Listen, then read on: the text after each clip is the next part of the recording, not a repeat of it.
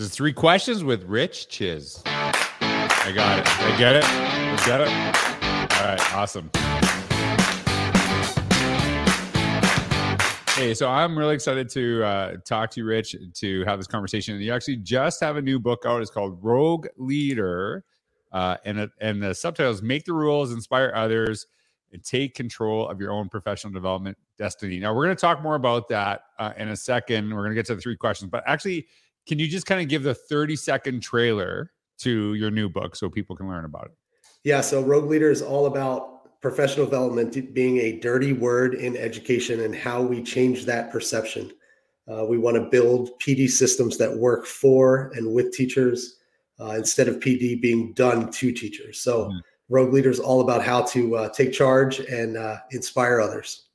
Yeah, I know. If anyone ever said professional development when I was in school, we suspended them right away dirty one.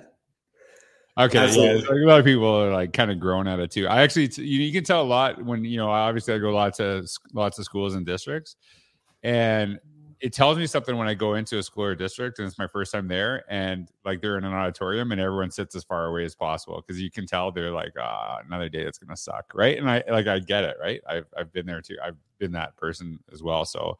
Uh, I'm sure a lot of people will be interested in this, but let's get to your three questions. Rich is a principal uh, at Yardville Elementary in New Jersey. And so when you're you're talking about professional development, you work with teachers all the time. So when you think about um, your own educational career, whether it's a student, a colleague, who is a teacher that inspired you and why?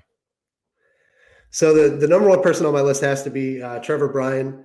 Um, he and I started our career together. Um, we actually were both hired in a new district. I was hired as a brand new teacher. He was hired as um, in his uh, second job, and uh, mm-hmm. he was moving districts at the time. But uh, they did a little bus tour for us in the district, which was kind of neat. And uh, he and I ended up sitting next to each other. Uh, just got to talking, and come to find out, he was the art teacher for my uh, fifth grade students, where I was teaching fifth grade. Oh. And we just hit it off from there. And he is someone that has inspired me every day since. So um, he really challenges me to kind of, you know, uh, change my thinking, um, really challenged my growth uh, as an educator.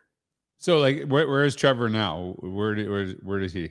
So he's still in the uh, district where we were originally hired. Uh, it's yeah. Jackson Township in New Jersey, um, but we uh, we still talk almost every day. Um, you know, whether it's through Voxer or text message right. or or phone. So um, it, it's something where we've been able to continue that relationship and keep each other growing. Yeah, and that, that's such a that's such a great uh, you know opportunity when we have those connections with you know colleagues that push our thinking, right? And I, I think for me, one of the things that I love uh, is having like some conversations, kind of you know challenging each other, and it, it does you know not just saying like oh you're you're doing awesome, right? Like having some of that, but also like pushing each other's thinking. So Trevor Bryan, if you are listening shout out from uh, Rich here. So um, you're currently a principal right now, and you talked about obviously in your book, uh, Rogue Leader, about you know professional development. And so obviously you've worked with a lot of administrators, uh, you know, side by side. Um, you've worked for them. So when you think of an administrator that really inspired you, who's someone you think of and why? Yeah, so the the person that has inspired me as an administrator is uh, Jay Billy, uh, and he is also a principal um, in New Jersey uh, where where I work. Um, he's in a neighboring district to us, but uh, he is someone that shows me exactly what uh, a principal needs to be. Someone that hmm. inspires the culture in his building, um, in, in, his previous building, now in his new building, and uh, you know he inspires families and students and teachers uh, to just be better. Mm-hmm. And um, I love you know just seeing what he's up to through Twitter. Um, every once in a while, we get to talk uh, at, at Coffee EDU, and uh, he comes out and uh, we get to chat about what he's doing, what's new, and uh, you know how he again is just pushing culture within his building. I actually saw Jay literally just last week, so it was good to see him because uh, it's been a while since uh, you know I've started to see some people that I've connected with on Twitter in person, which was which is really nice. And uh, and what what is fascinating, and maybe I shouldn't be, I don't know if I should be saying this, but he he inspires culture and he you know but he didn't say the last little while has been easy either do you know what i mean like he, he's very realistic with it as well Yeah, it's it's been tough, and I know I've had some conversations with him. Um, you know, just talking about logistics and when we were coming back to school, how we were bringing kids back, and mm-hmm. and what we were going to be able to do within the in the building, uh, just to get kids back and learning and and how we were going to do it. So um, he is very realistic, um, but uh, like I said, always always um, motivating and always optimistic as well.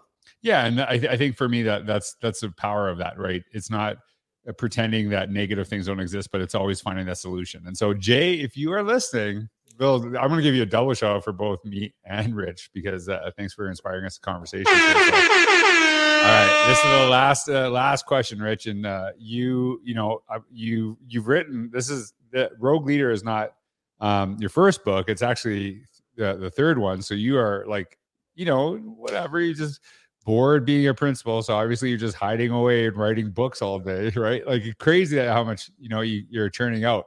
Um, but you go back and you look at your career, uh, and you kind of mentioned a little bit about your first year. If you can go back and talk to yourself in your first year of teaching, what advice would you give to yourself and why? The one piece of advice I would give uh, to to any new teacher, um, and it's the same thing that was told to me on my first day uh, by my mentor Sue. Um, she said, everything, every decision that you ever make uh, needs to be in the best interest of children. And, uh, you know, I, I took that to heart the first day that she told me that. And I've, I've tried to live by that. Um, you know, it's, it's not always easy because you're, you're a lot of times as a building principal, you're making decisions that are competing, you know, have right. competing interests. So, you know, um, I always try to make those decisions in the best interest of children. And, you know there's sometimes where a teacher won't like a decision that i made. Um, there's sometimes where a parent won't like a decision that i made. Uh, certainly times when students don't like decisions that i made. Right. um, but again my my goal is to always make that in the best interest of children. So um, you know for any new teacher i think that's an important piece you know as, as long as you go in there every day doing your best for children um, i think that's all we can ask of new teachers you, you know you brought up a really interesting point because i think sometimes uh, when people say, you know, like we got to do what's best for kids and things like that. I think the the misconception is that kids will always be happy with what those decisions are, right? And I, you know, as a dad, I make decisions that my kids hate, right? Sometimes, and and and I, but I know it's best. I, I'm really big on student voice uh, and think of how important it is, but I'm also big on I'm probably a bit smarter than my five year old, and sometimes I have to make you know decisions that uh, she doesn't necessarily like, but you know will benefit her in the long term. And I would love to say I'm right 100% times, and I'm sure you'd like to say that too. But you know that's part of the learning process. We do what we do the best with the knowledge that we have at that moment. It doesn't mean people, and that includes kids, will always agree with us. So I think that's a, a pretty important point. So. Rich has been awesome to to just sit down and talk to you. I, am looking forward to talking more about your new book, Rogue Leader. Um, but please, anyone who's listening, eh, make sure you give uh, Rich a follow. You'll see his t- uh, Twitter handle uh, down in the description down below, and you'll see uh, a link to his new book. So, Rich, thank you so much, and thank you everyone for listening.